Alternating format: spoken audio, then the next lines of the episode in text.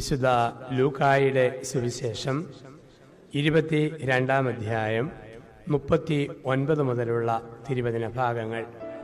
അവൻ പുറത്തു വന്ന് പതിവ് പോലെ ഒലിവുമലയിലേക്ക് പോയി.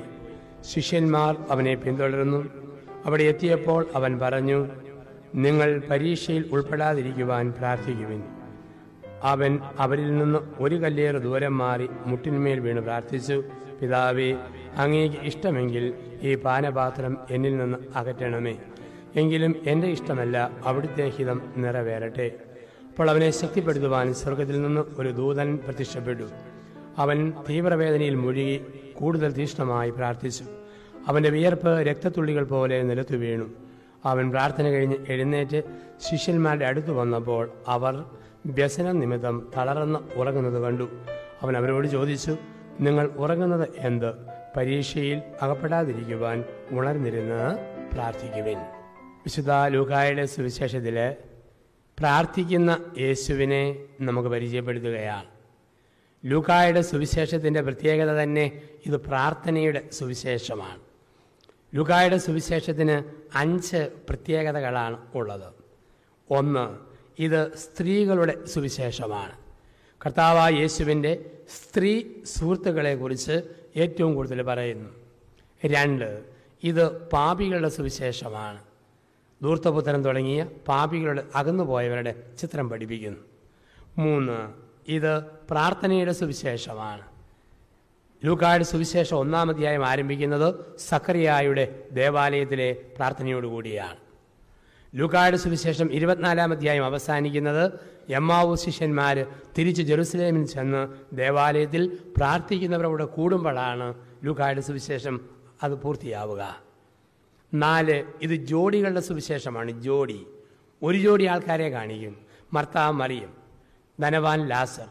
മൂത്തപുത്രൻ ധൂർത്തപുത്രൻ. പരിസേയൻ ചുങ്കക്കാരൻ. ഇടതുവശത്തെ കള്ളൻ വലതുവശത്തെ കള്ളൻ. രണ്ടുപേരെ കാണിച്ചിട്ട് ഒരാളുടെ കുറവും മറ്റേയാളുടെ നന്മയും പഠിപ്പിക്കുന്നതാണ്. അഞ്ച് ഇന്നിന്റെ സുവിശേഷമാണ്. നമ്മളിത് കണ്ടിട്ടുണ്ട്. ഇന്നിന്റെ സുവിശേഷം. ഇന്ന് രക്ഷ ഇപ്പോൾ രക്ഷ. അപ്പോൾ ഇവിടെ നമ്മൾ കാണുന്നത് ഈ പ്രാർത്ഥനയുടെ സുവിശേഷത്തിൽ കർത്താവ യേശുവിനെ കുറിച്ച് പറയുന്നത് എന്താ അവൻ പതിവ് പോലെ പത്രം വായിക്കാൻ പോയെന്നല്ല അവൻ പതിവ് പോലെ ടി വി കാണാൻ പോയെന്നല്ല അവൻ പതിവ് പോലെ ഭക്ഷണം കഴിക്കാൻ പോയെന്നല്ല. പിന്നെയോ യേശുവിന്റെ ഒരു പതിവ് മാത്രമേ പറയുന്നുള്ളൂ. അവൻ പതിവ് പോലെ പ്രാർത്ഥിക്കാൻ പോയി. അവൻ പതിവ് പോലെ പ്രാർത്ഥിക്കാൻ പോയി. നമ്മുടെയൊക്കെ ജീവിതത്തിൽ പ്രാർത്ഥന ഒരു പതിവാകണം. പ്രാർത്ഥന ഒരു പതിവ്. സന്ധ്യാപ്രാർത്ഥന ഒരു പതിവ്. കൊന്ത ചെല്ലുന്ന ഒരു പതിവ്.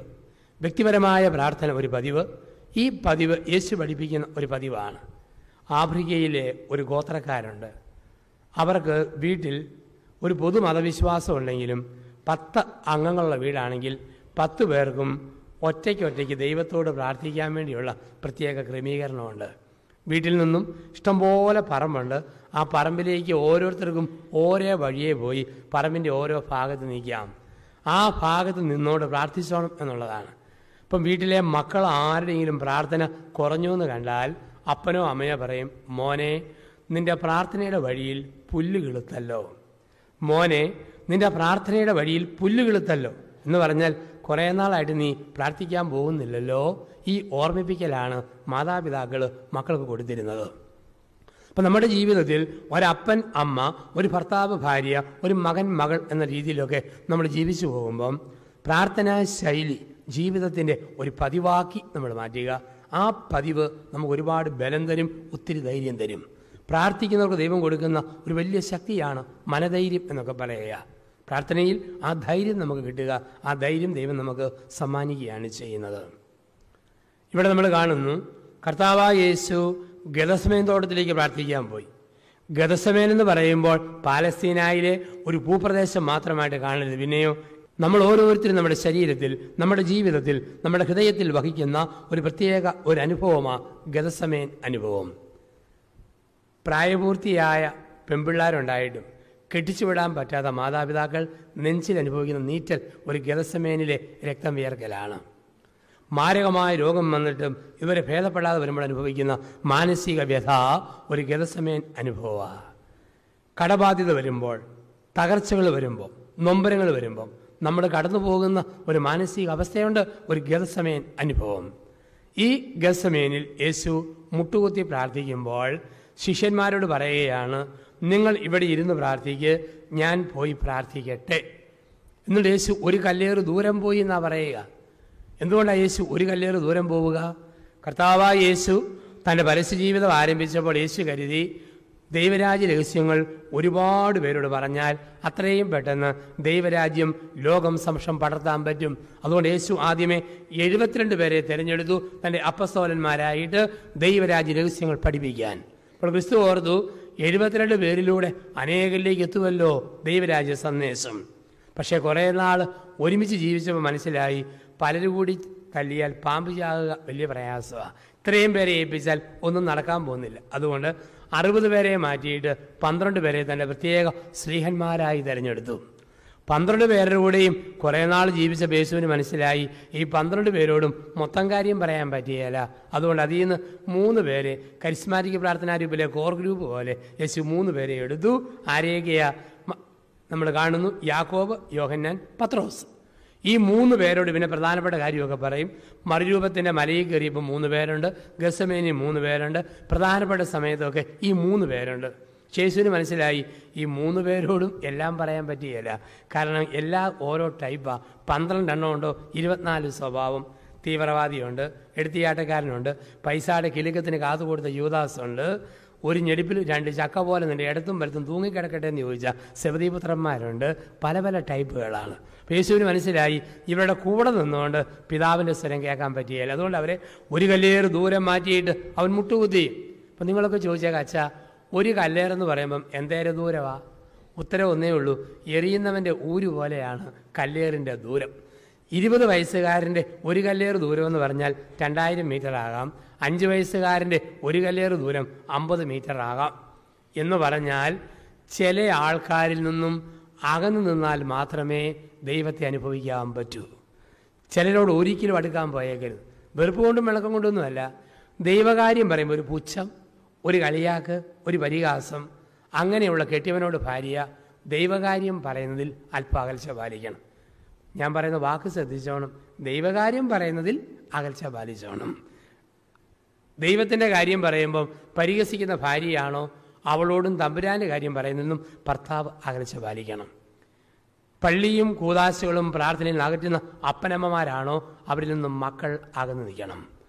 ദൈവകാര്യത്തിൽ നിന്ന് അകറ്റുന്നവർ പിശാചുകളാണ്. അവർ തടസ്സമാണ് പ്രതിബന്ധമാണ്. അവരിൽ നിന്നും നമ്മൾ അകൽച്ച പാലിക്കണം. അവരെ സ്നേഹിക്കരുതെന്നല്ല സ്നേഹിക്കണം പക്ഷേ സംസാരത്തിലും ബന്ധങ്ങളിലും അകൽച്ച പാലിക്കണം. അല്ലെങ്കിൽ നമ്മളും നശിച്ചു പോകും. ഒരു കല്ലേറ് ദൂരം മാറി. ദൈവത്തെ അനുഭവിക്കണമെങ്കിൽ ഒരു കല്ലേറ് ദൂരം മാറണം. അതുകൊണ്ടാണ് നാൽപ്പത്തിയാറാം സങ്കീർത്തനം പത്താം തിരുവചനത്തിൽ പറയുന്നു സങ്കീർത്തനം നാൽപ്പത്തിയാറ് പത്ത് നീ ശാന്തമാവുക ഞാൻ ദൈവമാണെന്നറിയുക. നീ ശാന്തമാവുക ഞാൻ ദൈവമാണെന്നറിയുക.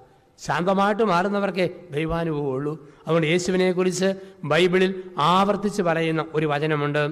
അവൻ വള്ളത്തിന്റെ അമരത്തിരുന്ന് ജനത്തെ പഠിപ്പിച്ചു. പക്ഷെ അവന്റെ വള്ളം തീരത്തു നിന്നും അല്പം ദൂരത്തായിരുന്നു. അവൻ വള്ളത്തിന്റെ അമരത്തിരുന്ന് ജനത്തെ പഠിപ്പിച്ചു. പക്ഷെ അവന്റെ വള്ളം തീരത്തു നിന്നും അല്പം ദൂരത്തായിരുന്നു. എല്ലാവരുടെയും കൂടെയുണ്ട്. പക്ഷേ മാന്യമായ ഒരു അകൽച്ചയും അവൻ പാലിക്കുന്നുണ്ടെന്നാണ് പറയുക. അപ്പം നമുക്ക് എല്ലാവരുടെയും കൂട്ടത്തിൽ കൂടാം. പക്ഷേ ദൈവാനുഭവം ഉണ്ടാകണോ? അല്പം ദൂരം കൂടെ നമ്മൾ മാറി നിൽക്കാൻ പഠിക്കണം. ലോകമെന്ന വെള്ളത്തിലാണ് നമ്മൾ. പക്ഷേ ജീവിതം എന്ന വള്ളത്തിൽ ലോകത്തിന്റെ വെള്ളം ഒരിക്കലും പ്രവേശിക്കരുത്. ആ ഒരു തലത്തിലാണ് പ്രാർത്ഥനാനുഭവത്തിൽ നമുക്ക് വളരാനായിട്ട് പറ്റുക. ഇവിടെ നമ്മൾ കാണുന്നു പ്രാർത്ഥനയുടെ ചില രംഗങ്ങളെക്കുറിച്ച്. ഗൾസമയം തരുന്ന ചില ചിന്തകൾ. ഒന്നാമത്തെ ചിന്ത എന്താ?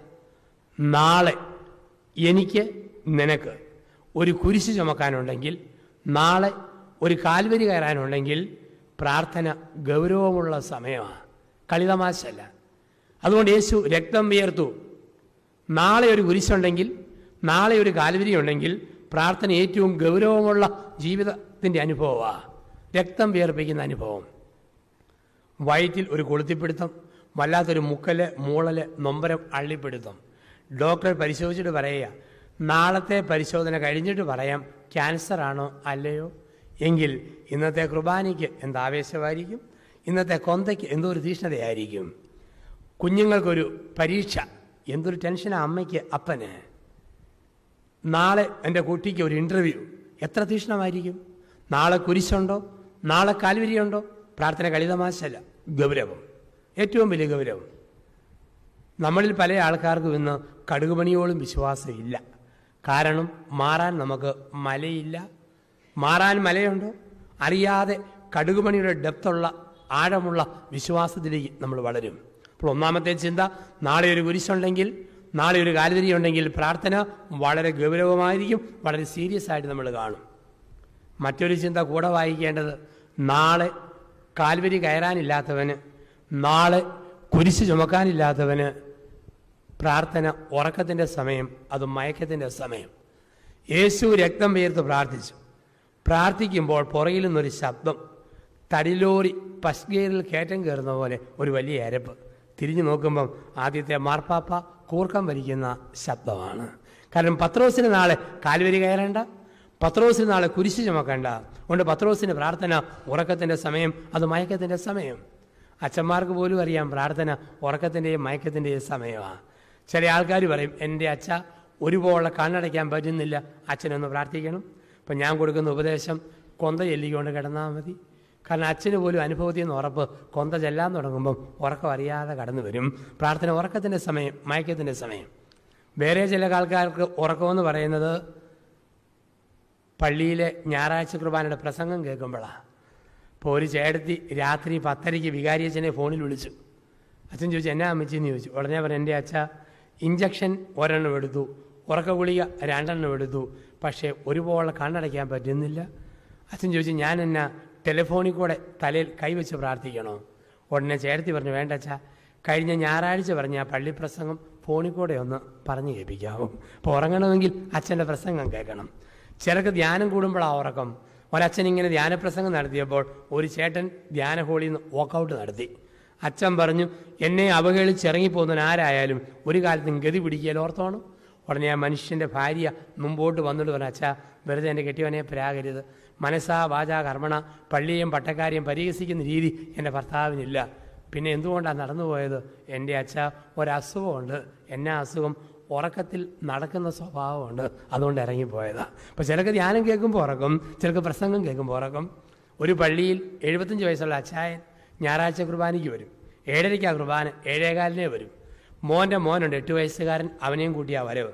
പക്ഷേ ഈ കാർന്ന പോലെ അച്ഛന് വലിയ ശല്യമായി മാറി. ഏറ്റവും മുമ്പിലത്തെ ചാരുവഞ്ചേ വന്ന് പ്രസംഗം തുടങ്ങുമ്പം മലന്ന് കിടന്ന് ഈത്താ വാറ്റിക്കൊണ്ട് ഭയങ്കര ഉറക്കം. അച്ഛൻ അരിശമായി. അച്ഛൻ എന്ത് ചെയ്തു? എട്ട് വയസ്സുള്ള കൊച്ചുമോനെ ഏഴേകാലിന് കാണും. എന്നിട്ട് അഞ്ച് രൂപ പോക്കറ്റ് മണി കൊടുക്കും. ഒന്നെങ്കിൽ കടല മേടിച്ചു അല്ലെ കപ്പലണ്ടി മിഠായി മേടിച്ചു ഒരു ഡ്യൂട്ടിയേ ഉള്ളൂ വല്യപ്പൻ ഉറങ്ങുമെന്ന് എളികിട്ട് കുത്തി കുത്തി വല്യപ്പനെ എഴുന്നേൽപ്പിച്ചോണം അല്ലെ എനിക്ക് പ്രസംഗിക്കാൻ പാടാ. അവൻ ഡ്യൂട്ടി കൃത്യമായി നിർവഹിച്ചു. ആറുമാസക്കാലം അച്ഛൻ ഇങ്ങനെ കുർബാനയ്ക്ക് മുമ്പ് അഞ്ച് രൂപ വീതം കൊടുക്കും അവൻ വല്യപ്പൻ ഉറങ്ങുമ്പം കുത്തി എഴുന്നേൽപ്പിക്കും ആറു മാസം കഴിഞ്ഞു. ഒരു ഞായറാഴ്ച രാവിലെ ഏഴേകാലിന് അച്ഛൻ അഞ്ച് രൂപ കൊടുത്തു. അച്ഛൻ പ്രസംഗം തുടങ്ങി. കാർന്ന് ഒരു സുഖമായിട്ട് മലന്ന് കിടന്ന് ഉറങ്ങാൻ തുടങ്ങി. ഇവൻ ചിരിച്ചുകൊണ്ട് നോക്കിക്കൊണ്ട് ഇങ്ങനെ ഇരിക്കുക കുർബാന കഴിഞ്ഞ പാടെ അച്ഛൻ അവനെ പിടിച്ചു. ഒരു ചെറിയ നെല്ലിക്കമ്പ് പിടിച്ചിട്ട് പറഞ്ഞു നിന്നെ തൊട ഞാൻ അടിച്ച് പൊടിക്കും എടാ മേടിക്കുന്ന കാശിന് ആനുപാതികമായി പണിയെടുത്തില്ലെങ്കിൽ അത് ഉത്തരിപ്പുകടവാന്ന് നീ വേദവാർത്ത പഠിച്ചിട്ടില്ലേ? അഞ്ച് രൂപ തന്നിട്ട് നീ എന്തുകൊണ്ടാണ് നിന്റെ വല്യപ്പനെ എഴുന്നേപ്പിക്കാതിരുന്നത്?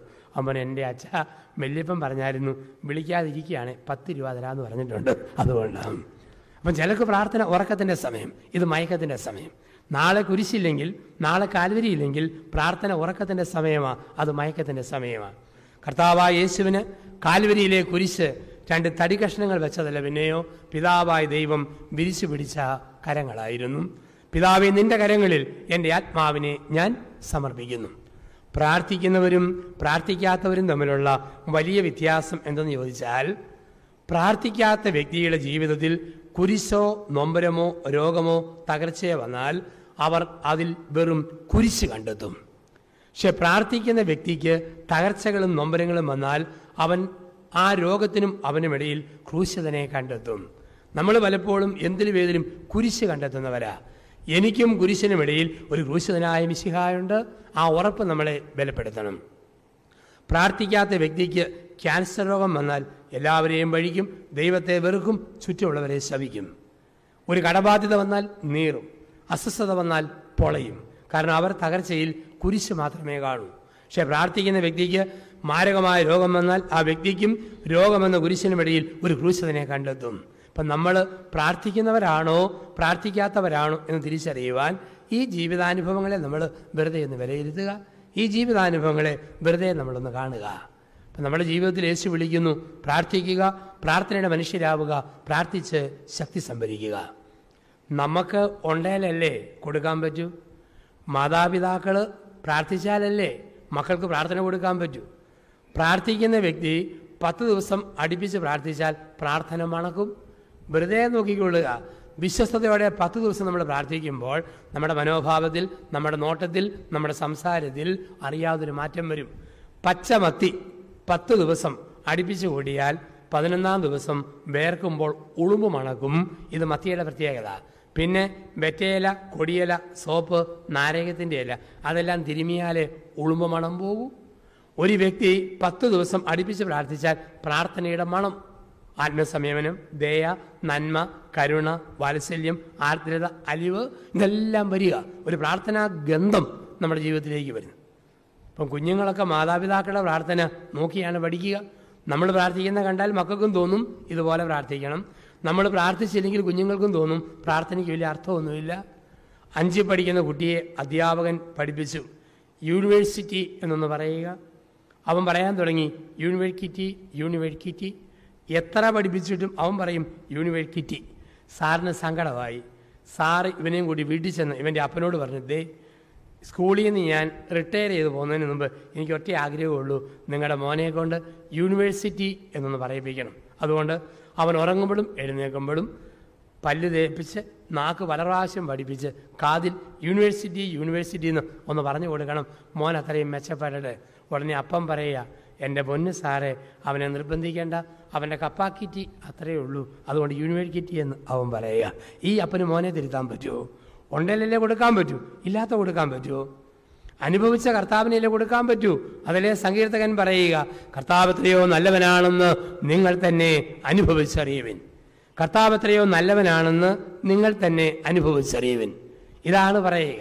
അപ്പം നമ്മുടെയൊക്കെ ജീവിതത്തിൽ നമ്മൾ അനുഭവിക്കുക അനുഭവിക്കുന്ന കർത്താവിനെ നമ്മുടെ മക്കൾക്ക് കുടുംബാംഗങ്ങൾക്ക് നമ്മളുമായി ബന്ധപ്പെട്ടവർക്കൊക്കെ കൊടുക്കുക. ചില ആൾക്കാർ പറയും എന്റെ അച്ഛ പ്രാർത്ഥിക്കാൻ സന്തോഷമാണ് പക്ഷേ പ്രാർത്ഥിക്കുമ്പം പല വിചാരം കയറി വരുന്നു. അതാണ് പ്രശ്നം. പ്രാർത്ഥന ഇഷ്ടമാണ് പക്ഷേ പ്രാർത്ഥിക്കാനിരിക്കുമ്പോൾ പല വിചാരം കയറി വരുന്നു. പ്രാർ പല വിചാരമെന്ന് പറയുന്ന ഒന്നില്ല അതോർത്തമാണ് പ്രാർത്ഥനയുടെ സമയത്ത് മനസ്സിൽ ദൈവം തരുന്ന വിചാരങ്ങൾ വികാരങ്ങൾ പ്രാർത്ഥനാവിഷയമാണ്. പല വിചാരമായിട്ട് തള്ളിയാൽ പ്രാർത്ഥന മുടങ്ങും. പക്ഷേ ഇത് പ്രാർത്ഥനാവിഷയമായിട്ട് കാണണം. ഉദാഹരണത്തിന് ഭാര്യയോട് പിണക്കമുള്ള ഭർത്താവ് പള്ളിയിൽ ചെന്ന് മുട്ടുകുത്തി പ്രാർത്ഥിക്കുക. നന്മ നിറഞ്ഞ മറിയമേ നിനക്ക് സ്വസ്തി? ഇപ്പം ഭാര്യയുടെ മുഖം തേടി വരുന്നു. ഛേ പല വിചാരം ദൂരെ പോകട്ടെ. ശതമാനം രമ്യ അമ്പരാന്റെ അമ്മേ അങ്ങനെ പോകുകയല്ല ഭാര്യയോട് രമ്യതപ്പെടണം എന്നിട്ട് പ്രാർത്ഥിക്കണമെന്ന്. ഭർത്താവിനോട് അരിശമുള്ള ഭാര്യ പള്ളിയിൽ ചെന്ന് മുട്ടുകുത്തി സ്വർഗസ്നായ പിതാവേ കെട്ടിയവന്റെ മുഖം ചാടി ചാടി വരുന്നു. ശോ എന്തൊരു വലവിചാരം. അത് വലവിചാരമല്ല. അവന് വേണ്ടി പ്രാർത്ഥിക്കണം രമ്യതപ്പെടണം അതിന് വഴിയൊരുക്കി തരിക. പ്രാർത്ഥനാ സമയത്ത് ഏത് വിചാരം വന്നാലും അത് വലവിചാരമല്ല അത് പ്രാർത്ഥനാ വിഷയമായി നമ്മൾ കാണുക എന്നുള്ളതാണ് ഒരു പിതാവ് എടവപ്പള്ളി സന്ദർശിച്ചപ്പം പ്രസംഗത്തിൽ പറഞ്ഞു മനുഷ്യൻ ബലഹീനനാണ് പലവിചാരം കൂടാതെ അവർക്ക് ഒരു അഞ്ച് മിനിറ്റ് പോലും പ്രാർത്ഥിക്കാൻ പറ്റിയില്ല ഉടനെ എഴുപത്തഞ്ച് വയസ്സ് പ്രായമുള്ള ഒരു അമ്മച്ചി പറഞ്ഞു എന്റെ പിതാവ് ഒരു പലവിചാരവും കൂടാതെ അഞ്ച് മിനിറ്റൊക്കെ പ്രാർത്ഥിക്കാൻ എന്നെ കൊണ്ട് പറ്റും. പിതാവ് പറഞ്ഞു പറ്റിയേല മനുഷ്യൻ ദുർബലമായ ശരീരത്തിൽ ജീവിക്കുന്ന കാലത്തോളം പ്രാർത്ഥനയ്ക്കിടയിൽ വിചാരവികാരങ്ങളുടെ വേലിയേറ്റം ഉണ്ടാവും. ഒരു സ്വർഗസ്നായ പിതാവ് പോലും അമ്മച്ചിക്ക് പല വിചാരം കൂടാതെ പ്രാർത്ഥിക്കാൻ പറ്റിയല്ല. അപ്പം അമ്മ ചോദിച്ചു ഒരു സ്വർഗസ്നായ പിതാവ് ഒരു പലവിചാരവും കൂടാതെ ഞാൻ പ്രാർത്ഥിച്ചാൽ പിതാവ് എനിക്ക് എന്നാ തരും? പിതാവ് പറഞ്ഞു അമ്മച്ചി അങ്ങനെ പ്രാർത്ഥിക്കുകയാണ്. അമ്മച്ചിക്ക് ഞാൻ അമ്പത് രൂപയും ഒരു കൊന്തയും തരും സമ്മാനമായിട്ട്. തരുമല്ലോ തരും. അമ്മച്ചി നേരെ നിന്നു കൈ കൂപ്പി അടുക്ക് കുലുക്കി കുണുക്കം നാട്ടി കവണി പിടിച്ചിട്ടു കൈ കൂപ്പി പിടിച്ചു. എന്നിട്ട് സാവധാനം ചെല്ലി തുടങ്ങി. സ്വർഗസ്നായ ഞങ്ങളുടെ പിതാവേ നിന്റെ നാമം പൂജിതമാകണം നിന്റെ രാജ്യം വരണം. അല്ല പിതാവേ ഈ അമ്പത് രൂപയും കൊന്ത ഇപ്പം തരുമോ അത് ഞാൻ പിന്നെ അരമനെ വരുമ്പോഴേ തരത്തുള്ളൂ. ഇതാണ് മനുഷ്യന്റെ പ്രവണത എന്ന് പറയുക. അപ്പം പല വിചാരങ്ങളാൽ ബന്ധിതനാണ് മനുഷ്യൻ. അപ്പം അത് നമ്മൾ മനസ്സിലാക്കുക. അപ്പം അതിനെയൊക്കെ നമ്മൾ പ്രാർത്ഥനാ വിഷയമാക്കി മാറ്റുക. ചിലപ്പോഴൊക്കെ നമ്മൾ പ്രാർത്ഥിക്കും. പ്രാർത്ഥിക്കുന്ന കാര്യം ചിലപ്പോൾ അതുപോലെ ഒക്കണമെന്നില്ലല്ലോ. ചില നമുക്ക് ഉപരിനന്മ വരുന്നതാണെങ്കിൽ മാത്രമേ ദൈവം സാധിച്ചു തരൂ. പ്രാർത്ഥനയിൽ ദൈവം ചില സമയം നമുക്ക് ചില കാര്യങ്ങൾ സാധിച്ചു തരികയില്ല. കാരണം ദൈവത്തിന്റെ മറുപടികളിൽ ഒന്നാണ് ദൈവത്തിന്റെ നിശബ്ദത. ദൈവത്തിന്റെ നിശബ്ദത. ചിലപ്പോൾ അനേക കാലം കാത്തിരിക്കുമ്പോഴായിരിക്കും ചിലതിന് ഉത്തരം കിട്ടുക. ഉപരിനന്മ വരുന്നതല്ലേ? ദൈവം ഒരിക്കലും നമുക്ക് സാധിച്ചു തരികയില്ല. ഉപരിനന്മ വരുന്നതല്ലെങ്കിൽ ഒരു കൊച്ചു കുഞ്ഞു നോക്കുമ്പം തീക്കട്ട കിടക്കുന്നു. കൊച്ചോർത്തു തക്കാളിപ്പഴമാണ്. അവൻ ഇതെ പിടിക്കാൻ വേണ്ടി സാവധാനം എഴഞ്ഞു ചെല്ലുമ്പോൾ വിവരമുള്ള അമ്മ അപ്പൻ കൈക്കിട്ട് തട്ടും. അവർക്കറിയാം തീക്കട്ടയാണ് തൊട്ടാൽ പൊള്ളും. പക്ഷെ കുഞ്ഞോർക്കും ഇതെന്തോ ഒരു പഴവാണ് നമ്മൾ ചോദിക്കുന്ന പലതും ഇങ്ങനെ. നല്ലതാണെന്ന് ഓർത്ത് നമ്മൾ പ്രാർത്ഥിക്കും. പക്ഷെ ദൈവം നോക്കുമ്പം നമുക്കത് നന്മയല്ലെങ്കിൽ ദൈവം അത് ഒരിക്കലും നമുക്ക് സാധിച്ചു തരികയില്ല. ഉപരി നന്മ വരുത്തുന്നത് മാത്രമേ ദൈവം നമുക്ക് സാധിച്ചു തരൂ. ഉപരി നന്മ വരുത്താത്തത് സാധിച്ചു തരികയില്ല. ഞാൻ പലപ്പോഴും ഓർത്തിട്ടുണ്ട് കൊച്ചുനാളിൽ ഞാൻ പലപ്പോഴും പ്രാർത്ഥിച്ച ചില കാര്യങ്ങൾ ദൈവം ഒരിക്കലും കേട്ടിട്ടില്ല. ഒരു കാര്യം ഒരിക്കൽ പോലും കേട്ടിട്ടില്ല. എന്താണെന്ന് ചോദിച്ചാൽ എട്ടാം ക്ലാസ്സിൽ പഠിക്കുമ്പോൾ ഞാൻ എന്നും പ്രാർത്ഥിക്കുമായിരുന്നു എന്റെ കർത്താവെ ഇന്ന് കണക്ക് പഠിപ്പിക്കുന്ന ഏലിക്കുട്ടി ടീച്ചർ വരുന്ന വഴിക്ക് കാൽ തെറ്റി താഴെ വീണ് വലത് കൈ ഉളുക്കി പോകണമെന്ന് പല പ്രാവശ്യം പ്രാർത്ഥിച്ചിട്ടുണ്ട്. പക്ഷേ ടീച്ചറിന് ഒരു പോറൽ പോലും ഏറ്റിട്ടില്ല. ഒന്നാം തരം ചൂരൽ കൊണ്ട് പൊതിരെ തല്ലിയതല്ലാതെ ഒരു മാറ്റം പോലും വന്നിട്ടില്ല. ചില പ്രാർത്ഥനകൾ ഈ കുട്ടിക്കാലത്തിന്റെ പ്രാർത്ഥനകളാണ്. അത് ഗൗരവമുള്ളതായിട്ട് കാണാൻ പറ്റുകയില്ല. ആത്യന്തികമായി നന്മ വരുന്നതും നമ്മളെ സ്വാധീനിക്കുന്നതുമായ കാര്യം ഇന്നല്ലെങ്കിൽ നാളെ ദൈവം നമുക്ക് സാധിച്ചു തന്നിരിക്കും. അത് പ്രാർത്ഥനയുടെ വലിയൊരു പ്രത്യേകതയാണ് പലപ്പോഴും നമ്മുടെ പ്രാർത്ഥന എന്ന് പറഞ്ഞാൽ നമ്മൾ കാണുന്നത് കാർട്ടൂൺ കഥാപാത്രങ്ങളായ ബോബനും മോളിയും പ്രാർത്ഥിച്ചതുപോലെ. ബോബനും മോളിയും കൂടെ പരീക്ഷ എഴുതാൻ പോയി. സാമൂഹ്യ പാഠത്തിന്റെ പരീക്ഷ. പരീക്ഷ എഴുതി കഴിഞ്ഞ് പുറത്തു വന്ന ബോബനും മോളിയും മുട്ടുകുത്തിയും കൈ പിടിച്ചും കൈവിരിച്ചു പിടിച്ചും പ്രാർത്ഥിച്ചു. കർത്താവായ യേശുവേ ഗംഗാനദിയും യമുനാ നദിയും പാകിസ്ഥാനിൽ കൂടെ ഒഴുക്കണേ അതായിരുന്നു പ്രാർത്ഥന? കർത്താവായ യേശുവേ ഗംഗാനദിയും യമുനാ നദിയും പാകിസ്ഥാനിൽ കൂടെ ഒഴുക്കണേ. കാരണം സാമൂഹ്യ പാഠത്തിന്റെ പേപ്പറിൽ ഒരു ചോദ്യം ഗംഗായും യമുനായും ഒഴുകുന്ന രാജ്യമേത് ബ്രാക്കറ്റിൽ നാല് സ്ഥലങ്ങളുടെ പേര് കൊടുത്തു ഇന്ത്യ ബംഗ്ലാദേശ് ബർമ്മ പാകിസ്ഥാൻ. പരീക്ഷാ ഹാളിൽ ഇരിക്കുന്ന കുട്ടികൾ ഉത്തരവറിയത്തില്ലാത്ത ചോദ്യം പേന കറക്കി മുകളിലേക്ക് നോക്കിയിട്ട് കീഴോട്ടൊരു കുത്തു കുത്തും ബോബനും മോളിയും കറക്കി കുത്തി കുത്തുകൊണ്ടത് പാകിസ്ഥാനിട്ട് എടുത്തെഴുതി പാകിസ്ഥാൻ പുറത്തിറങ്ങിയപ്പം വിവരമുള്ള കുട്ടികൾ പറഞ്ഞ മണ്ടച്ചാരയെ മണ്ടി ഗംഗായും യമുനായും ഒഴുകുന്ന പാകിസ്ഥാനിൽ കൂടെയാണോ? ഭാരതത്തിൽ കൂടെയല്ലേ? ഇനി ബോബനും മോളിക്ക് ഒരു മാർക്ക് കിട്ടണോ? ദൈവമായ കർത്താവ് ഒരു വലിയ കഴിയം കൊണ്ട് വന്ന് ഗംഗായും യമുനായും കുത്തിപ്പറിച്ച് പാകിസ്ഥാനോട് ഒഴുകിയാൽ ഒരു മാർക്ക് കിട്ടും. പലപ്പോഴും നമ്മുടെ പ്രാർത്ഥന ഇങ്ങനെയാണ് ദൈവമേ ചില ചില കാര്യങ്ങൾ ഞാൻ തീരുമാനിച്ച് ഉറച്ചു വെച്ചിട്ടുണ്ട്. അതുപോലെ നീ ഇഞ്ഞ് തന്നേക്കണം. ഞാൻ തീരുമാനിച്ചു വെച്ചു നീ ഇഞ്ഞ് തന്നേക്കണം. നമ്മൾ പറയും സ്വർഗസ്നായ പിതാവേ നിന്റെ നാമം പൂജിതമാകണം നിന്റെ രാജ്യം വരണം തിരുമനസ് സ്വർഗത്തിലെ പോലെ ഭൂമിയിലും ആകണം. അത് നാക്കുകൊണ്ടാ. ജീവിതത്തിൽ വരുമ്പോഴോ സ്വർഗസ്നായ പിതാവേ നിന്റെ നാമം പൂജിതമാകണം നിന്റെ രാജ്യമൊക്കെ കൊള്ളാം. തൽക്കാലം അത് സ്വർഗത്തിലിരുന്നോട്ട് ഭൂമിയിലെ കാര്യം ഞാൻ തന്നെ നോക്കിക്കോളാം. ഇതാണ് മനുഷ്യ സ്വഭാവം എന്ന് പറയുക. പ്രാർത്ഥിക്കുമ്പോൾ മനുഷ്യന്റെ അടിസ്ഥാന സ്വഭാവമാണ് പ്രാർത്ഥനയെന്ന് നമ്മൾ ഓർത്തോണം. മനുഷ്യന്റെ അടിസ്ഥാന സ്വഭാവമാണ് പ്രാർത്ഥന. മനുഷ്യൻ ഏറ്റവും നെഞ്ച് നീറുമ്പോൾ ആരെയാ വിളിക്കുക? ദൈവത്തെ. ഒരു ചെറുപ്പക്കാരന്റെ ഹരവ രണ്ട് സിനിമാ താരങ്ങൾ മമ്മൂട്ടി മോഹൻലാൽ. അവൻ ലുത്തിനാ പോലെ ചൊല്ലും മോഹൻലാൽ മമ്മൂട്ടി മമ്മൂട്ടി മോഹൻലാൽ. മമ്മൂട്ടിയെ വലിയ ആരാധനാപാത്രമായി കണ്ട ചെറുപ്പക്കാരൻ വൈകിട്ട് നടന്നു പോയപ്പോൾ കാലിന്റെ പെരുവിരൽ ഒരു കല്ലേൽ മുട്ടി വിരലങ്ങ് പൊട്ടി വേദനയുടെ നിമിഷത്തിൽ അവൻ പെട്ടെന്ന് വിരലെ പൊത്തിക്കൊണ്ട് എന്റെ മമ്മൂട്ടി എന്ന് പറയുമോ അതോ എന്റെ ദൈവമേ എന്റെ മാതാവേ എന്ന് വിളിക്കുമോ വേദനിക്കുന്ന സമയത്ത് നമ്മൾ മാതാവിനെ വിളിക്കും ദൈവമേ എന്ന് വിളിക്കും. ഒരു പെൺകുട്ടിക്ക് ടെണ്ടുൽക്കറേയും ദ്രാവിഡിനോടും ആരാധന. എപ്പോഴും അവൾ പറയും ടെണ്ടുൽക്കർ ദ്രാവിഡ് ദ്രാവിഡ് ടെണ്ടുൽക്കർ. അവൾ വയറ്റുവേദനയായിട്ട് കിടക്കുക പാല ആശുപത്രിയിൽ വയറ്റുവേദനയോട് വയറ്റിലിങ്ങനെ പൊള്ളി പൊളഞ്ഞ് നോവുമ്പോൾ അവൾ വയറെ പൊത്തിപ്പിടിച്ച് എന്റെ ടെൻഡിൽ എന്ന് വിളിക്കുമോ അതോ എന്റെ മാതാവേ എന്റെ ദൈവമെന്ന് വിളിക്കുമോ വേദനിക്കുമ്പോൾ നമ്മൾ ദൈവത്തെ ഓർക്കും.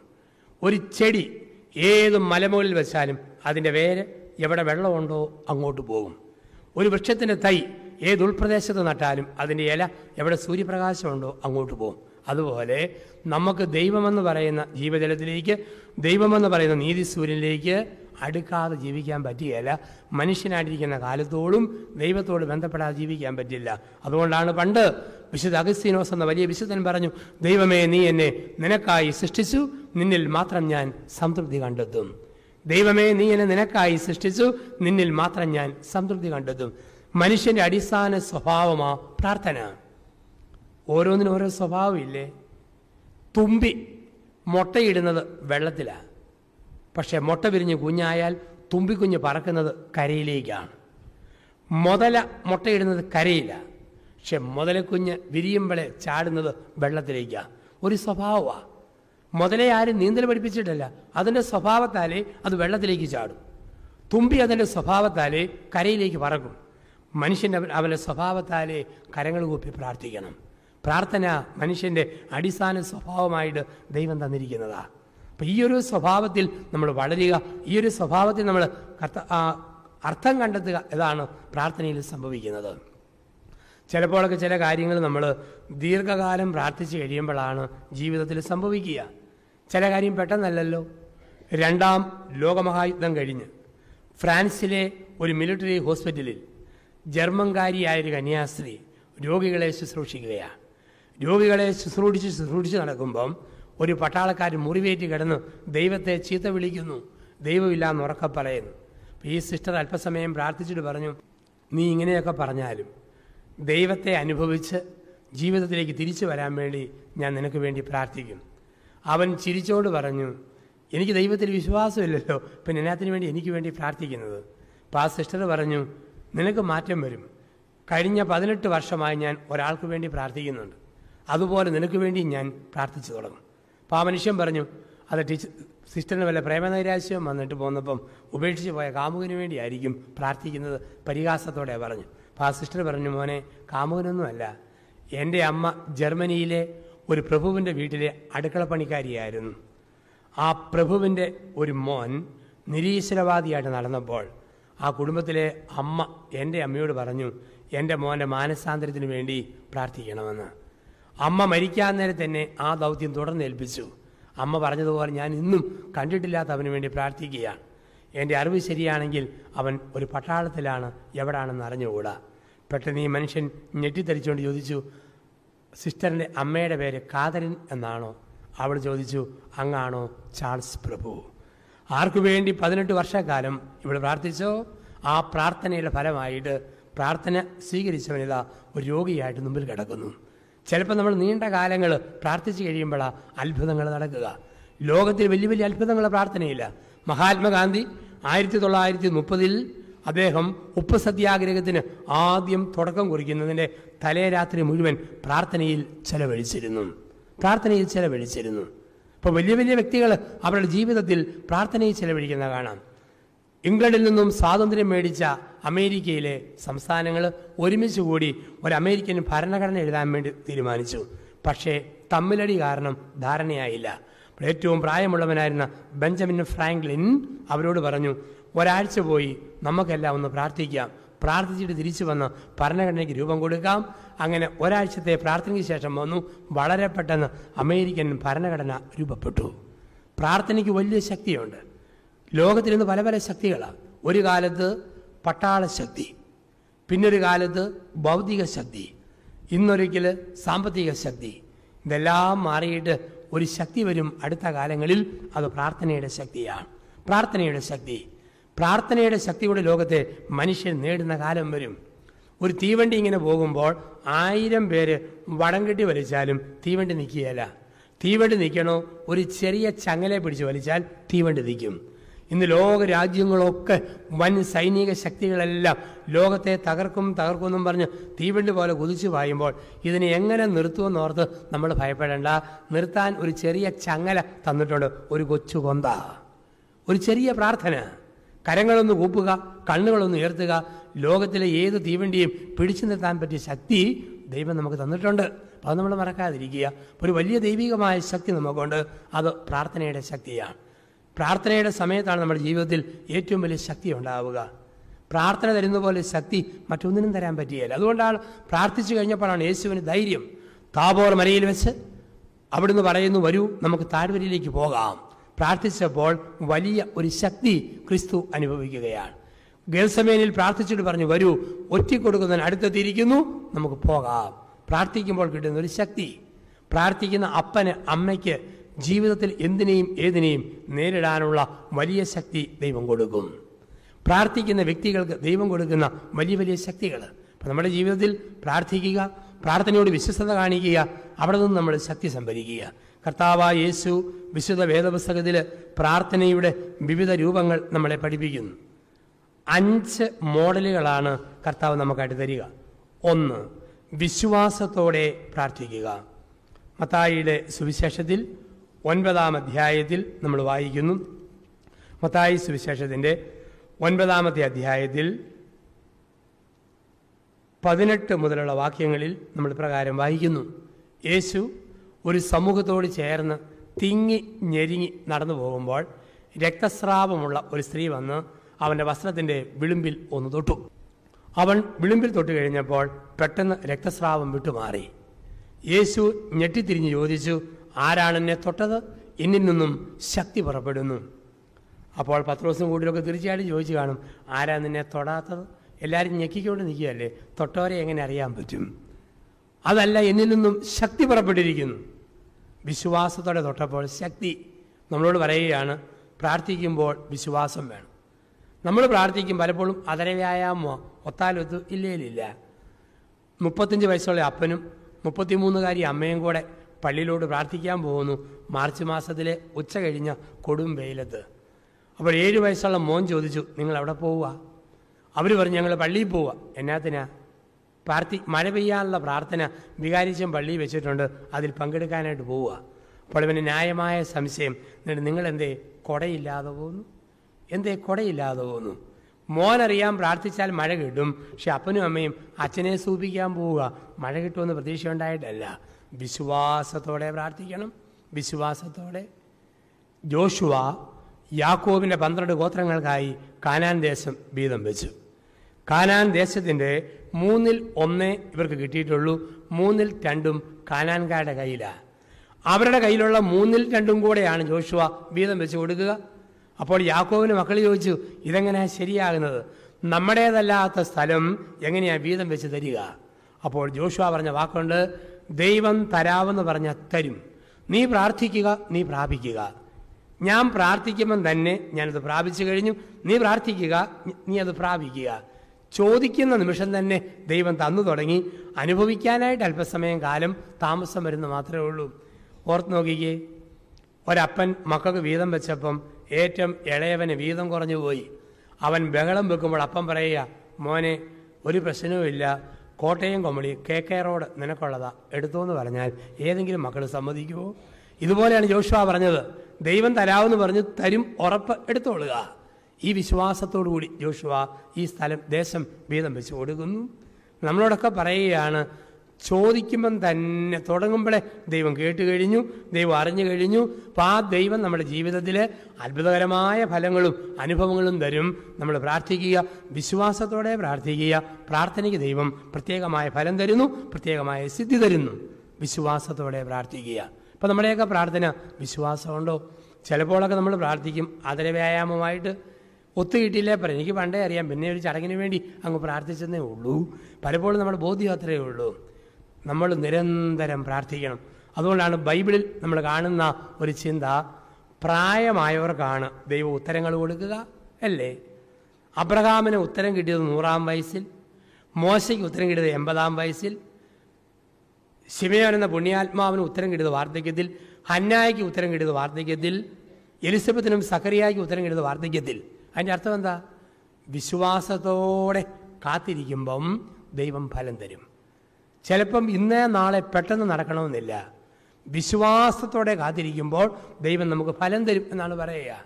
അപ്പോൾ ആ ഒരു ഉറപ്പ് വിശ്വാസത്തോടുകൂടി നമ്മൾ പ്രാർത്ഥിക്കുക. രണ്ട് ഉപവാസത്തോടുകൂടി നമ്മൾ പ്രാർത്ഥിക്കണം. ഉപവാസം എടുത്ത് നമ്മൾ പ്രാർത്ഥിക്കണം. എന്താണ് ഉപവാസം?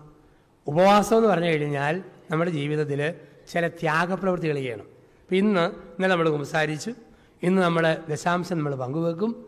ആ കൂട്ടത്തിൽ തന്നെ നമുക്ക് ആരോഗ്യമൊക്കെ അനുവദിക്കുന്നവർ ഭക്ഷണത്തിൽ ഇഷ്ടപ്പെട്ട ഒരു ഐറ്റം ഇന്ന് വേണ്ടെന്ന് വെക്കുക. അല്ലെങ്കിൽ നമ്മൾ എന്ത് ഈ ഒരു ഇതിന്റെ നിയോഗമായിട്ട് ഇപ്പോൾ ഈ വെള്ളിയാഴ്ച ആഗമനകാലം നോമ്പ് കാലത്തിലെ വെള്ളിയാഴ്ചയാണ് ഒരു നേരത്തെ ആരോഗ്യമുള്ള ഒരു നേരത്തെ ഭക്ഷണം വെടിയുക. ഇന്ന് ഒരുപാട് ഉപവാസം എടുക്കുന്ന ആൾക്കാരുണ്ട്. ചിലരെ കണ്ടിട്ടുണ്ട് വെള്ളിയാഴ്ച വ്യാഴാഴ്ച രാത്രി അത്താഴം കഴിഞ്ഞാൽ പിന്നെ ഉമിനീര് പോലും ഇറക്കാതെ വെള്ളിയാഴ്ച സന്ധ്യ വരെ ഇരിക്കും. പിന്നെ വെള്ളി രാത്രിയിലേ കഴിക്കൂ. അതൊരു വിധം ചിലർ ഒരു നേരത്തെ ഭക്ഷണം വെളിയും. ഒന്നെങ്കിൽ രാത്രിയിലത്തെ അല്ലെ ഉച്ചയ്ക്കത്തെ അല്ലെങ്കിൽ രാവിലത്തെ ഏതെങ്കിലും ഒരു പ്രധാന ഭക്ഷണം വെടിയുന്നവരുണ്ട് ചിലർ അല്പം കുറച്ച് കഴിച്ചുകൊണ്ട് ഒരു ആശാ നിഗ്രഹം ഇഷ്ടപ്പെട്ടത് വേണ്ടെന്ന് വെക്കുന്നു. ഇനി ഷുഗറിന്റെയും മറ്റും അസുഖമുള്ളവർക്ക് ഭക്ഷണം വെടിയാൻ പറ്റുകയില്ല അവർ ചെയ്യേണ്ടത് ഇഷ്ടമില്ലാത്തതൊക്കെ കിട്ടിയാലും അത് മതി എന്ന് പറഞ്ഞ് മുറുമുറുക്കാതെ ഭക്ഷണം കഴിക്കുക എന്നുള്ളതാണ് ഓരോരോ വിധത്തിൽ നമുക്ക് ഉപവാസം എടുക്കാൻ പറ്റും. ഒരുപാട് വർത്തമാനം പറയുന്നവർ പരമാവധി മൗനം പാലിച്ചുകൊണ്ട് പ്രാർത്ഥിക്കണം. പലരുടെയും കുറ്റം കാണുന്നവർ കണ്ണടക്കം പാലിച്ചുകൊണ്ട് പ്രാർത്ഥിക്കണം. പലരുടെയും കുറ്റം കേൾക്കുന്നവർ കാതടക്കം പാലിച്ചുകൊണ്ട് നമ്മൾ പ്രാർത്ഥിക്കണം. ഇതൊക്കെ നമ്മുടെ ഉപവാസങ്ങളാണ്. ഒരു കൊച്ചു ത്യാഗം എടുത്തുകൊണ്ട് നമ്മൾ പ്രാർത്ഥിക്കുക. അതിന് പ്രത്യേക ഫലമാണ്. പ്രത്യേകിച്ച് ഉപവാസമൊക്കെ എടുക്കുമ്പം ചില പാപങ്ങൾക്ക് പരിഹാരമാണ് നമ്മുടെയൊക്കെ മക്കൾ ഭക്ഷണം വെറുതെ വേസ്റ്റാക്കി കിള്ളി മാന്തി തോണ്ടി കളഞ്ഞിട്ടുള്ള ഒരുപാട് പാപങ്ങൾ സംഭവിച്ചിട്ടുണ്ട്. ഒരു നേരത്തെ ഭക്ഷണത്തിന് വേണ്ടി വിശക്കുന്ന മനുഷ്യർക്ക് നടുവിൽ നമ്മുടെയൊക്കെ കുഞ്ഞുങ്ങൾ ഭക്ഷണം വേസ്റ്റ് ആകുമ്പോൾ അതിന്റെ പരിഹാരമാ ഭക്ഷണം വെടിഞ്ഞോണ്ട് ഞാൻ ചെയ്യുക. അനേക കോടി ജനങ്ങൾ ഭക്ഷണമില്ലാതെ വിശക്കുമ്പോൾ അവരോടൊത്ത് താതാത്മ്യം പ്രാപിച്ചുകൊണ്ട് വിശപ്പ് അനുഭവിച്ചുകൊണ്ട് ഞാൻ പ്രാർത്ഥിക്കുമ്പോൾ അത് ഒരു വലിയ ശക്തിയായിട്ട് മാറുകയാണ്. ഒപ്പം എന്റെ ദേഹത്തിന്റെ ശുദ്ധീകരണത്തിനും ജീവിതത്തിന്റെ വിശുദ്ധീകരണത്തിനും ഈ ത്യാഗം സഹായിക്കുന്നു. ഇന്ന് നമുക്ക് കരിസ്മാറ്റിക് നവീകരണ ധ്യാനം വന്നതിന് ശേഷം കുറേയൊക്കെ നമുക്ക് ഈ ത്യാഗത്തിന്റെ അരൂപി കടന്നു വന്നിട്ടുണ്ട്. എങ്കിലും ഒത്തിരി പേരും വളരെ ലാവിഷായിട്ട് തിന്നും കുടിച്ച് ഉല്ലസിച്ചും ഓളവും മേളവും വെച്ച് നടക്കുന്ന ലോകത്തിന്റെ നടുവിലാണ് നമ്മളൊക്കെ ജീവിക്കുക. പണ്ടത്തെ അച്ഛന്മാർക്കും സിസ്റ്റേഴ്സിനും ഉണ്ടായിരുന്നു ഒരുപാട് ത്യാഗം. ഞാൻ ഓർക്കുന്നു പ്രായമായ വലിയച്ഛന്മാരുടെ ശക്തി ഉപവാസവും പ്രാർത്ഥനയൊക്കെയായിരുന്നു. വീട്ടിലെ നെൽപ്പാടത്ത് ചാഴി ഒരുപാടുണ്ടാകുമ്പം അമ്മ എട്ടുപത്ത് ചാരിയെ പിടിച്ച് തീപ്പെട്ടിക്കകത്ത് ഇട്ട് തരും. എന്നിട്ട് പറയും അച്ഛനെ കൊണ്ട് വിലക്കിച്ചുകൊണ്ട് വാടാ. ചെല്ലുമ്പോൾ കരിമനടിച്ച മുഷിഞ്ഞ ലോഹയിട്ട് അച്ഛൻ തൊപ്പിയും വെച്ച് കയ്യിൽ വടിയും പിടിച്ച് കാലിൽ ഷൂസ് ഇട്ടിരിക്കുന്നു. അങ്ങോട്ട് മേടിച്ചിട്ട് ശുഭഹോ ലാഭോ ലവറോ മൂന്നാൽ വെട്ടയോ കുത്തയോ വര എല്ലാം നിന്നിട്ട് പറയും കൊണ്ട വിടറാ കൊണ്ടുപോയി ചാഴിയെ വിടുമ്പോഴേ ചാരി പറന്നു പോകുമായിരുന്നു ഉള്ള ചാഴിയും കൂടെ. ഇനി ഞാൻ കൂടെ വിട്ട് ഡേറ്റില്ലേ അച്ഛൻ തന്നെ വരും. അച്ഛനങ്ങ് നിൽക്കും. ഒരുപാട് ഇങ്ങനെ അലക്കാതെയൊക്കെ മുഷിഞ്ഞ കുപ്പായൊക്കെ ഇട്ട് അച്ഛന്റെ ലോഹയുടെ അറ്റ കൈയുടെ അറ്റം കാണുമ്പോൾ അറിയാം. ആഴ്ച കൂട്ടിയ കറിയുടെ ഐറ്റങ്ങൾ ഏതെല്ലാം വന്നു ഇതിങ്ങനെ നിൽക്കുക എന്നിട്ടൊരു കനച്ച മണം പഴയ വലിയച്ഛന്മാർ എന്നിട്ടൊരു ഒറ്റ വെട്ടാണ് ചാഴിക്കിട്ട് ഒരു വിലക്ക്. അച്ഛനങ്ങോട്ട് വിലക്കുന്ന പാടെ സകലമാന ചാഴിയും ജീവനും കൊണ്ട് ഓടുമായിരുന്നു ഒന്ന് വിലക്കിന്റെ ശക്തി രണ്ട് ലോഹയുടെ മണം. രണ്ടും സഹിക്കാൻ മേലാതെ ചാഴി ജീവനും കൊണ്ട് ഓടും. ഇന്ന് പുതിയ അച്ഛന്മാരും മറ്റുമൊക്കെ മോട്ടോർ സൈക്കിളെ വന്നിട്ട് നെൽപ്പാടത്ത് വന്ന് ചാഴിയെ വിലക്കും അച്ഛൻ വിലക്കിയിട്ട് സ്കൂട്ടറെ കയറുമ്പം ലോകത്തുള്ള സകലമാന ചാഴിയും കൂടെ അച്ഛന്റെ പുറകെ പോരാനായിട്ട് തുടങ്ങും. ഇതാണിന്ന് മാറ്റം. ഇന്ന് ഉപവാസത്തിന്റെ ശക്തി അച്ഛന്മാർക്ക് കുറഞ്ഞു സിസ്റ്റേഴ്സിന് കുറഞ്ഞു നമുക്ക് സമൂഹ ഇടവകയിൽ കുറഞ്ഞു കുടുംബങ്ങളിൽ കുറഞ്ഞു. പ്രാർത്ഥനയുടെ ശക്തി ഉപവാസത്തിന്റെ ശക്തിയാണ്. അപ്പം നമ്മൾ ഉപവാസം ഉപവാസമെടുത്ത് ഒരു ത്യാഗമെടുത്ത് പ്രാർത്ഥിച്ചാൽ ആ പ്രാർത്ഥനയ്ക്ക് പ്രത്യേക ഫലമുണ്ട് പ്രത്യേക സിദ്ധിയുണ്ട് പ്രത്യേക ശക്തിയുമുണ്ട്. അപ്പോൾ ഒന്ന് വിശ്വാസത്തോടെ പ്രാർത്ഥിക്കുക. രണ്ട് ഉപവാസത്തോടെ പ്രാർത്ഥിക്കുക. മൂന്ന് കണ്ണുനീരോടെ പ്രാർത്ഥിക്കണം. കരഞ്ഞോണ്ട് പ്രാർത്ഥിക്കണം. അതിന് പറയുന്ന വാക്ക് കണ്ണുനീരിന്റെ വരം എന്നാണ്. വിശുദ്ധാത്മാക്കൾ പ്രാർത്ഥിക്കുമ്പോൾ കരയുമായിരുന്നു കുരിശുരൂപത്തെ നോക്കി ഏങ്ങലടിക്കുന്ന വിശുദ്ധാത്മാക്കളുടെ ചരിത്രം സഭയുടെ ചരിത്രമാണ്. കണ്ണുനീരോടെ പ്രാർത്ഥിക്കുമ്പോൾ പ്രത്യേക ഫലം. കാരണം ക്രിസ്തു ബൈബിളിൽ രണ്ട് സ്ഥലങ്ങളിൽ കരഞ്ഞോണ്ട് പ്രാർത്ഥിക്കുന്നുണ്ട്. രണ്ട് സ്ഥലങ്ങളിൽ യേശു കരഞ്ഞുകൊണ്ട് പ്രാർത്ഥിക്കുന്നുണ്ട്. മത്തായി സുവിശേഷം ഇരുപത്തിനാല് ഒന്നും രണ്ടും വാക്യങ്ങൾ. ഒലിവുമല ഇറങ്ങി വരുന്ന ഈശോ ബദ്ഭഗയിൽ നിന്ന് അക്കരയ്ക്ക് നോക്കി. ജെറുസലേമിനെ കണ്ടു. ആ നഗരത്തെ നോക്കി ഈശോ നെടുവീർപ്പിട്ടു. കണ്ണു നിറഞ്ഞു പറഞ്ഞു ജെറുസലേം ജെറുസലേം പിഴക്കോടി അതിന്റെ കുഞ്ഞുങ്ങളെ ചിറകിന് കീഴിൽ ഒതുക്കുന്നത് പോലെ ഞാൻ നിന്നെ കാത്തിട്ടും പ്രവാചകന്മാരെ കല്ലെറിഞ്ഞവളെ നിനക്ക് ദുരിതം. നിറഞ്ഞ മിഴികളോടെ യേശു പ്രാർത്ഥിച്ചു. എന്താ സംഭവിച്ചത്? മുപ്പത്തിയേഴ് വർഷം കഴിഞ്ഞപ്പോൾ ജെറുസലേം നഗരം കല്ലിന്മേൽ കല്ല് ശേഷിക്കാതെ തകർന്നു വീണു. കണ്ണ് നിറഞ്ഞ് ഒന്ന് പറഞ്ഞപ്പോൾ പ്രാർത്ഥിച്ചപ്പോൾ ഒരു വലിയ അത്ഭുതം ഒരു നഗരം തകർന്നു വീണു. രണ്ടാമത് യേശു കണ്ണു നിറഞ്ഞ് പ്രാർത്ഥിക്കുന്നത് യോഹന്നാൻ പതിനൊന്ന് മുപ്പത്തി അഞ്ച് വിശുദ്ധ വേദപുസ്തകത്തിലെ ഏറ്റവും ചെറിയ വചനമാണ് യോഹന്നാൻ പതിനൊന്ന് മുപ്പത്തി അഞ്ച് യേശു കരഞ്ഞു. ബേധനിയായി ലാസറിന്റെ ശവക്കലരുടെ മുമ്പിൽ നിന്ന് അവൻ കണ്ണുനീർ പൊഴിച്ചു. അവന്റെ കണ്ണുനീര് വീണപ്പോൾ എന്ത് സംഭവിച്ചു?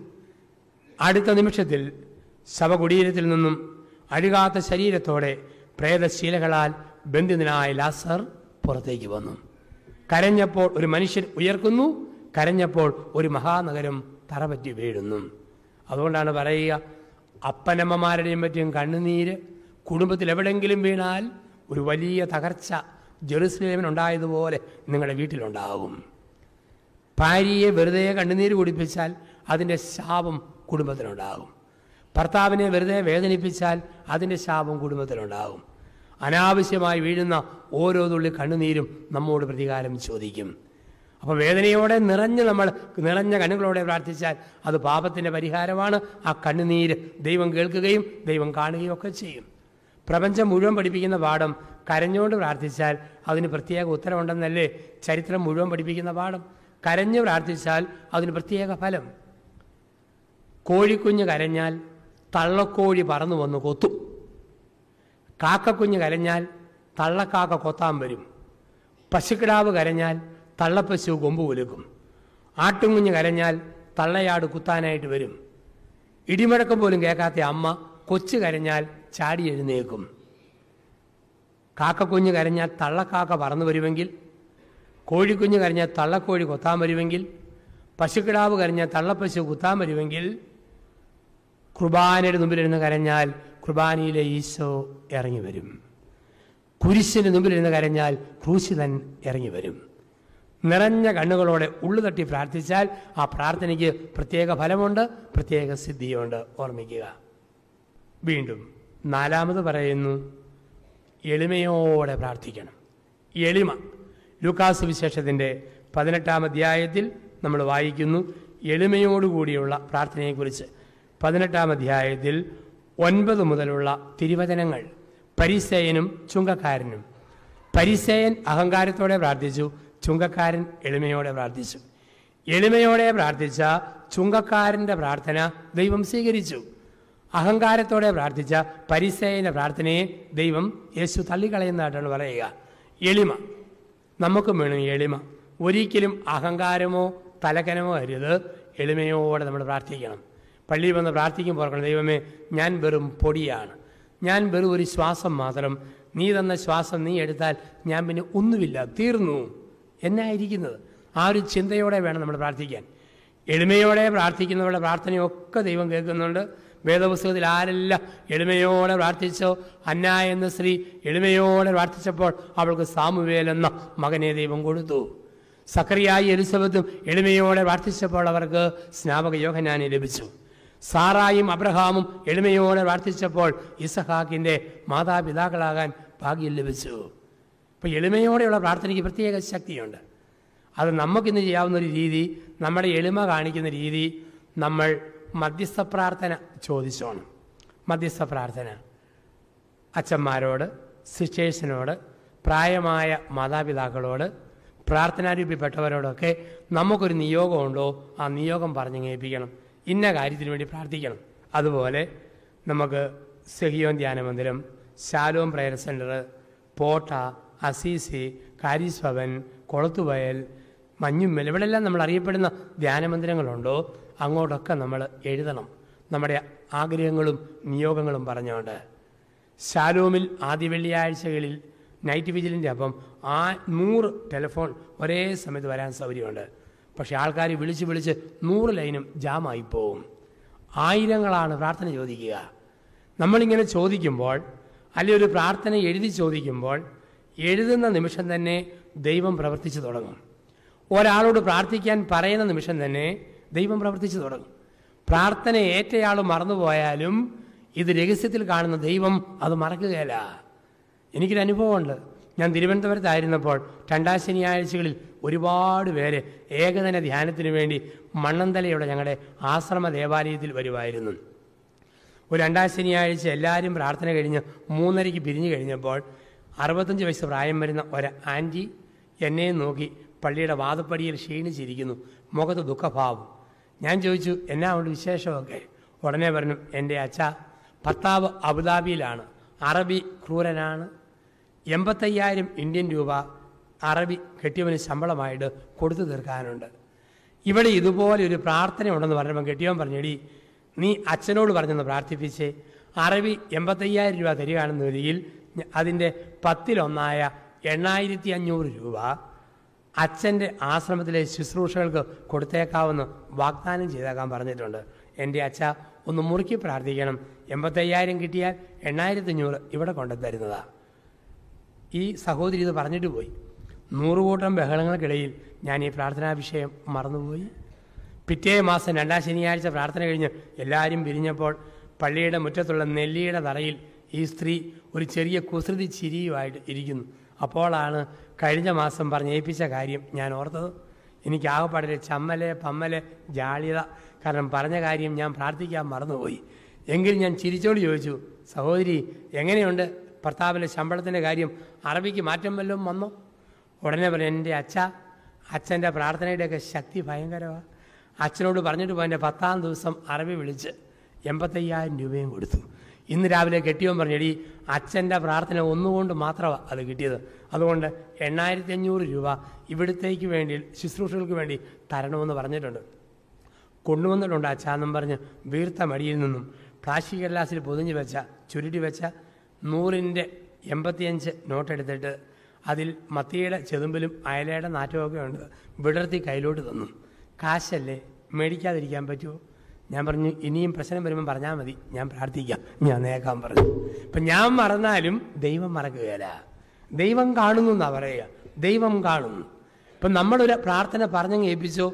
നിങ്ങളുടെ ഉത്തരവാദിത്വം തീർന്നു. പിന്നെ പന്ത് ആരേറ്റോ അവരുടെ കോർട്ടിലാണ് ഇപ്പം എളിമയോടെ പ്രാർത്ഥിക്കുക. അങ്ങനെ പറയുമ്പോൾ നമ്മൾ പറയുന്നത് എന്താ?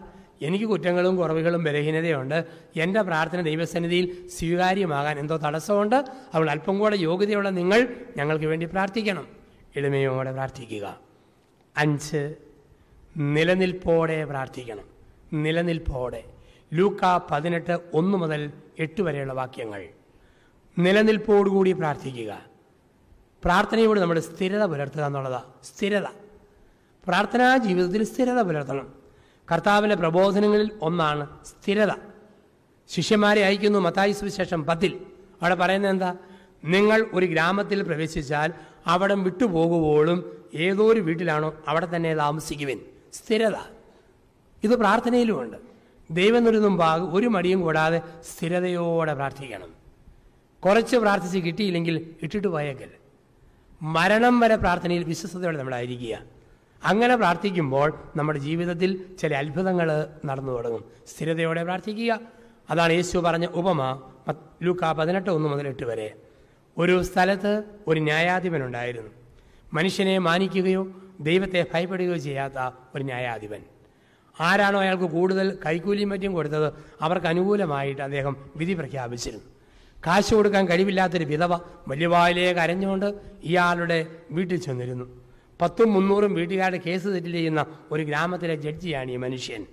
കാശില്ലാത്ത സ്ത്രീ വല്യവായിലേക്ക് അരഞ്ഞപ്പോൾ ഈ മനുഷ്യൻ അവർക്ക് നീതി നടത്തി കൊടുത്തു. കർത്താവ് പറയുന്നു ക്രൂരനായ ന്യായാധിപൻ ഒരു സ്ത്രീയുടെ കരച്ചിലിന് മുമ്പിൽ മനസ്സ് മാറ്റിയെങ്കിൽ ദൈവം തന്നെ വിളിച്ചപേക്ഷിക്കുന്നവർക്ക് എത്രയധികമായി തന്റെ പരിശുദ്ധാത്മാവിനെ നൽകുകയില്ല. നമ്മൾ ആ വിധവയായ സ്ത്രീയെ പോലെ നിലനിൽപ്പോടെ പ്രാർത്ഥിക്കണം.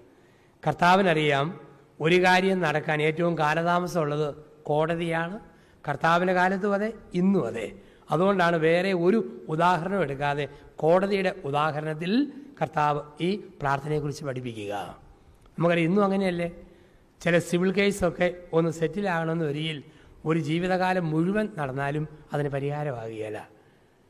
ഓരോ കോടതിയിൽ ഒത്തിരി നീണ്ട സമയമെടുക്കും. ഒരു കോടതി അടുത്തയിടെ എഴുപത് വയസ്സുള്ള ഒരു ചേട്ടനെ ശിക്ഷിച്ചു. അഞ്ച് ദിവസത്തെ തടവ് അയ്യായിരം രൂപ പിഴയും. ചെയ്ത തെറ്റെന്താ? കോളേജിൽ പോയ പെൺപിള്ളാരെ കമന്റ് അടിച്ച പൂവാലം പണിക്കാണ് എഴുപത് വയസ്സുള്ള ചേട്ടനെ കോടതി ശിക്ഷിച്ചത്. ജഡ്ജി പറഞ്ഞു ഒരു അമ്പത് വയസ്സ് വരെ കമന്റ് അടിച്ചാൽ മനസ്സിലാക്കാം. അല്ലെ അറുപത് വരെ. എഴുപതാം വയസ്സിലൊക്കെ ഈ കമന്റ് അടിക്കാൻ പോകുന്നത് മഹാമോശം. ഇയാൾ പറഞ്ഞു ബഹുമാനപ്പെട്ട കോടതി കാര്യമറിയാതെ എന്നെ പരിഹസിക്കരുത്. കമന്റ് അടിച്ചത് ഇരുപത്തഞ്ചാം വയസ്സിലാണ്. ശിക്ഷ വന്നപ്പം വയസ്സ് എഴുപതായതാണ് ഇത്രയും കാലമെടുക്കും കോടതിയിൽ നീണ്ട കാലം. ഈ പശ്ചാത്തലത്തിലാണ് പറയുക. നിലനിൽപ്പോടെ പ്രാർത്ഥിക്കുക. കോടതിയിൽ സമയമെടുക്കുന്ന പോലെ ദൈവത്തിന് മുമ്പാകെ നമ്മൾ സമയമെടുത്ത് കാലമെടുത്ത് പ്രാർത്ഥിക്കുമ്പോഴും നിരാശപ്പെടാതെ പ്രാർത്ഥിക്കുക. നിലനിൽപ്പോടെ പ്രാർത്ഥിക്കുക. ചില കാര്യം ഉടനടി നടന്നില്ലെന്നോർത്ത് അസ്വസ്ഥരായിട്ട് നമ്മൾ മാറിപ്പോകരുത്. താ പറയുന്നു നിലനിൽപ്പോടുകൂടി നമ്മൾ പ്രാർത്ഥിക്കുക. നിലനിൽപ്പോടുകൂടി. ചിലപ്പോഴൊക്കെ നമ്മൾ പ്രാർത്ഥിക്കുമ്പം ചില സമയങ്ങളിൽ പ്രാർത്ഥിച്ച കാര്യം പ്രാർത്ഥിച്ചതുപോലെ കിട്ടിയില്ലെന്നിരിക്കും. ചിലപ്പോൾ പ്രാർത്ഥിച്ചതിനേക്കാൾ കൂടുതൽ കിട്ടിയെന്നിരിക്കും. അപ്പം അങ്ങനെയൊക്കെ വരുമ്പോൾ നമ്മൾ അസ്വസ്ഥരാകരുത്. ചിലപ്പോൾ നമ്മൾ പ്രാർത്ഥിച്ച കാര്യം പ്രാർത്ഥിച്ചതുപോലെ കിട്ടിയില്ലെങ്കിൽ അസ്വസ്ഥരാകരുത്. ചിലപ്പം പ്രാർത്ഥിച്ചതിനേക്കാൾ ഒരുപാട് കൂടി കിട്ടിയെന്നിരിക്കും. എങ്കിലും നമ്മൾ അസ്വസ്ഥരാകേണ്ടതില്ല.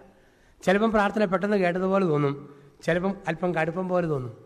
അപ്പോൾ അവർക്ക് എങ്കിലും അതിന്റെ എല്ലാം പുറകിൽ ദൈവത്തിന്റെ പ്ലാനും പദ്ധതിയുണ്ട്. ഞാൻ ഒരു മിണ്ടാമഠത്തിൽ ധ്യാനിപ്പിക്കുകയായിരുന്നു. അപ്പോൾ ധ്യാനത്തിന്റെ അവസാന ദിവസം മദറും പത്തൊൻപത് സിസ്റ്റേഴ്സും അവർ മൊത്തം ഇരുപത് പേരാ എന്റെ ചുറ്റും നിന്നിട്ട് പറഞ്ഞു അച്ഛാ ഞങ്ങളിൽ നിന്ന് അച്ഛൻ പിരിഞ്ഞു പോകുന്നതിന് മുമ്പ് ഒരു ഉപകാരം ചെയ്യണം. ഞാൻ ചോദിച്ചു എന്നതാ ചെയ്യേണ്ടത്? അച്ഛാ മഠത്തിന്റെ മുറ്റത്ത് ഒരു നീലമ്മാവുണ്ട്. നീലമ്മാവിൽ മാങ്ങ ഉണ്ടാകുമ്പം അണ്ടിക്കകത്തെല്ലാം വണ്ട്. അതുകൊണ്ട് മാങ്ങാണ്ടിയിലെ വണ്ടിനെ മുഴുവൻ അച്ഛനൊന്ന് ബന്ധിച്ചിട്ട് പോകണം ഒരു ഊറാല തന്നു. പ്ലാസ്റ്റിക് പാത്രത്തിൽ ആനാമ്പെള്ളം തന്നു. ബന്ധന പ്രാർത്ഥനയുടെ പുസ്തകവും തന്നു. ഇരുപത് പേരും വട്ടം നിന്നു. ഞാൻ നടുക്ക് നിന്നു. ഇവർ ചുറ്റും നിൽക്കുക ഞാൻ മാവിന്റെ മൂട്ടിപ്പോയി പ്രാർത്ഥിച്ചു. എല്ലാ സസ്യലതാദികളെയും മുളപ്പിക്കുന്ന ഇസ്രയേലിന്റെ പരിശുദ്ധനായ ദൈവമേ. ഈ നീലമ്മാവിൽ കാലാകാലങ്ങളിൽ ഉണ്ടാകുന്ന മാങ്ങാട് അണ്ടിയിൽ ഉണ്ടാകാൻ സാധ്യതയുള്ള സകലമാന വണ്ടുകളെ നീ ബന്ധിക്കണേ. ഇപ്പോഴും എപ്പോഴും എന്നേക്കും ആമേൻ എന്ന് പറഞ്ഞ് ആനാമ്പെള്ളം ഞാനങ്ങ് തളിച്ചു. ഒരു ഞെക്ക് ഒരു പീച്ച് ഒരു കമത്ത്. മഴ നനഞ്ഞതുപോലെ മാവ് അങ്ങനെ അങ്ങ് നിന്നു. ഞാൻ തിരിച്ചു പാലായിലേക്ക് പോന്നു. ഒരു മാസം കഴിഞ്ഞ് അവിടുത്തെ മദറിന്റെ കത്ത്. ജോസഫ് അച്ഛന്റെ പ്രാർത്ഥന ഇത്രയും അച്ചട്ടുള്ള പ്രാർത്ഥനയാണ് അച്ഛൻ പോയി രണ്ടാഴ്ച കഴിഞ്ഞ് മനസ്സിലായി. എന്റെ അച്ഛ അച്ഛൻ പോയി രണ്ടാഴ്ച കഴിഞ്ഞപ്പോൾ ശക്തമായ തിലാമഴയും കാറ്റും വന്നപ്പോൾ ആ കാറ്റത്ത് മാവ് മൂടെ ഒടിഞ്ഞുപോയി. ഇനി അണ്ടിയില്ല വണ്ടുമില്ല ബന്ധിക്കാൻ വകുപ്പുകൾ ഒന്നുമില്ല. ചിലപ്പോൾ ഓർത്തനേക്കാൾ കൂടുതൽ നടന്നെന്നിരിക്കും ചിലപ്പോൾ ഓർത്ത പോലെ കിട്ടിയില്ലെന്നിരിക്കും. എങ്കിലും നമ്മൾ നിരാശപ്പെടാതെ പ്രാർത്ഥിക്കുക. അതുകൊണ്ടല്ലേ പറയുക ലൂക്കായുടെ സുവിശേഷത്തിന്റെ പതിനൊന്നാം അധ്യായത്തിൽ ഒൻപത് മുതലുള്ള വാക്യങ്ങൾ അന്വേഷിക്കുവിൻ കണ്ടെത്തും മുട്ടുവിൻ തുറക്കപ്പെടും ചോദിക്കുവിൻ നിങ്ങൾക്ക് ലഭിക്കും എന്നാണ് പറയുക. തമ്പുരാനോട് ചോദിച്ചുകൊണ്ടിരിക്കുക. ചോദിക്കുമ്പം ദൈവം നമുക്ക് തരും. ഇത് പ്രാർത്ഥനയുടെ മൂന്ന് സ്റ്റേജുകളെയാണ് പഠിപ്പിക്കുക. ഒന്ന് ശരീരത്തിലെ പ്രാർത്ഥന. ചോദിക്കുവിൻ ലഭിക്കും. രണ്ട് മനസ്സിലെ പ്രാർത്ഥന. അന്വേഷിക്കുവിൻ കണ്ടെത്തും. മൂന്ന് ആത്മാവിലെ പ്രാർത്ഥന മുട്ടുവിൻ തുറക്കപ്പെടും. പലപ്പോഴും നമ്മുടെ പ്രാർത്ഥന ഒന്നാം സ്റ്റേജിലാണ്. ചോദിക്കുവിൻ ലഭിക്കും. പള്ളിയിൽ പോകുന്നത് തന്നെ പല കാര്യങ്ങളും ദൈവത്തിന് അറിയിപ്പ് കൊടുക്കാൻ വേണ്ടിയാണ് കൊച്ചിന് പരീക്ഷയാകട്ടോ. മറന്നേക്കല്ലേ? അപ്പന് പനിയാകട്ടോ. ഓർത്തോണേ? എനിക്ക് വല്ലാത്ത നടുവേദനയാണ് ഒന്ന് സൗഖ്യപ്പെടുത്തിക്കുവാണ് ദൈവത്തിന് അറിയിപ്പ് കൊടുക്കുന്നതാണ് സാധാരണ രീതിയിൽ നമ്മുടെ പ്രാർത്ഥന. അപ്പം അങ്ങനെ നമ്മൾ ഒന്ന് പ്രാർത്ഥിച്ചു കഴിയുമ്പോൾ എന്ത് സംഭവിക്കും? പ്രാർത്ഥിച്ച് പ്രാർത്ഥിച്ച് പറയാനുള്ള കാര്യം പറഞ്ഞു കഴിയുമ്പം നമ്മൾ ആ പാട് മടുക്കും. മടുത്ത് നമ്മുടെ പ്രാർത്ഥന അങ്ങ് ക്ഷീണിച്ചു മടുത്തു. പിന്നെ കുരയ്ക്കുന്ന പട്ടി കരയുന്ന കോഴി ലൈറ്റ് ഫാന് നിരങ്ങുന്ന കസേര അങ്ങോട്ടും ഇങ്ങോട്ടും നോക്കിക്കൊണ്ടിരിക്കും. പറഞ്ഞു കഴിയുമ്പം പ്രാർത്ഥന തീർന്നു. അത് പ്രാർത്ഥനകളിലെ ഏറ്റവും കുറഞ്ഞ പ്രാർത്ഥനയാണ് ഈ അതരം കൊണ്ട് ഇങ്ങനെ പറയുക. എങ്കിലും ദൈവം ആ പ്രാർത്ഥനയ്ക്ക് ഉത്തരം തരും. അതിന് സംശയമൊന്നുമില്ല. ഒരു യുവാവ് പ്രാർത്ഥിച്ചു ദൈവമേ എനിക്കിന്ന് പതിനെട്ട് വയസ്സ്. എനിക്ക് ഇരുപത്തൊന്ന് വയസ്സാകുന്ന അന്ന് നീ മൂന്ന് കാര്യങ്ങൾ ചെയ്തു തരണം. ദൈവം ചോദിച്ചു എന്തെല്ലാമാ? ഒന്ന് നീ എനിക്ക് സ്വന്തമായി ഒരു വണ്ടി തരണം.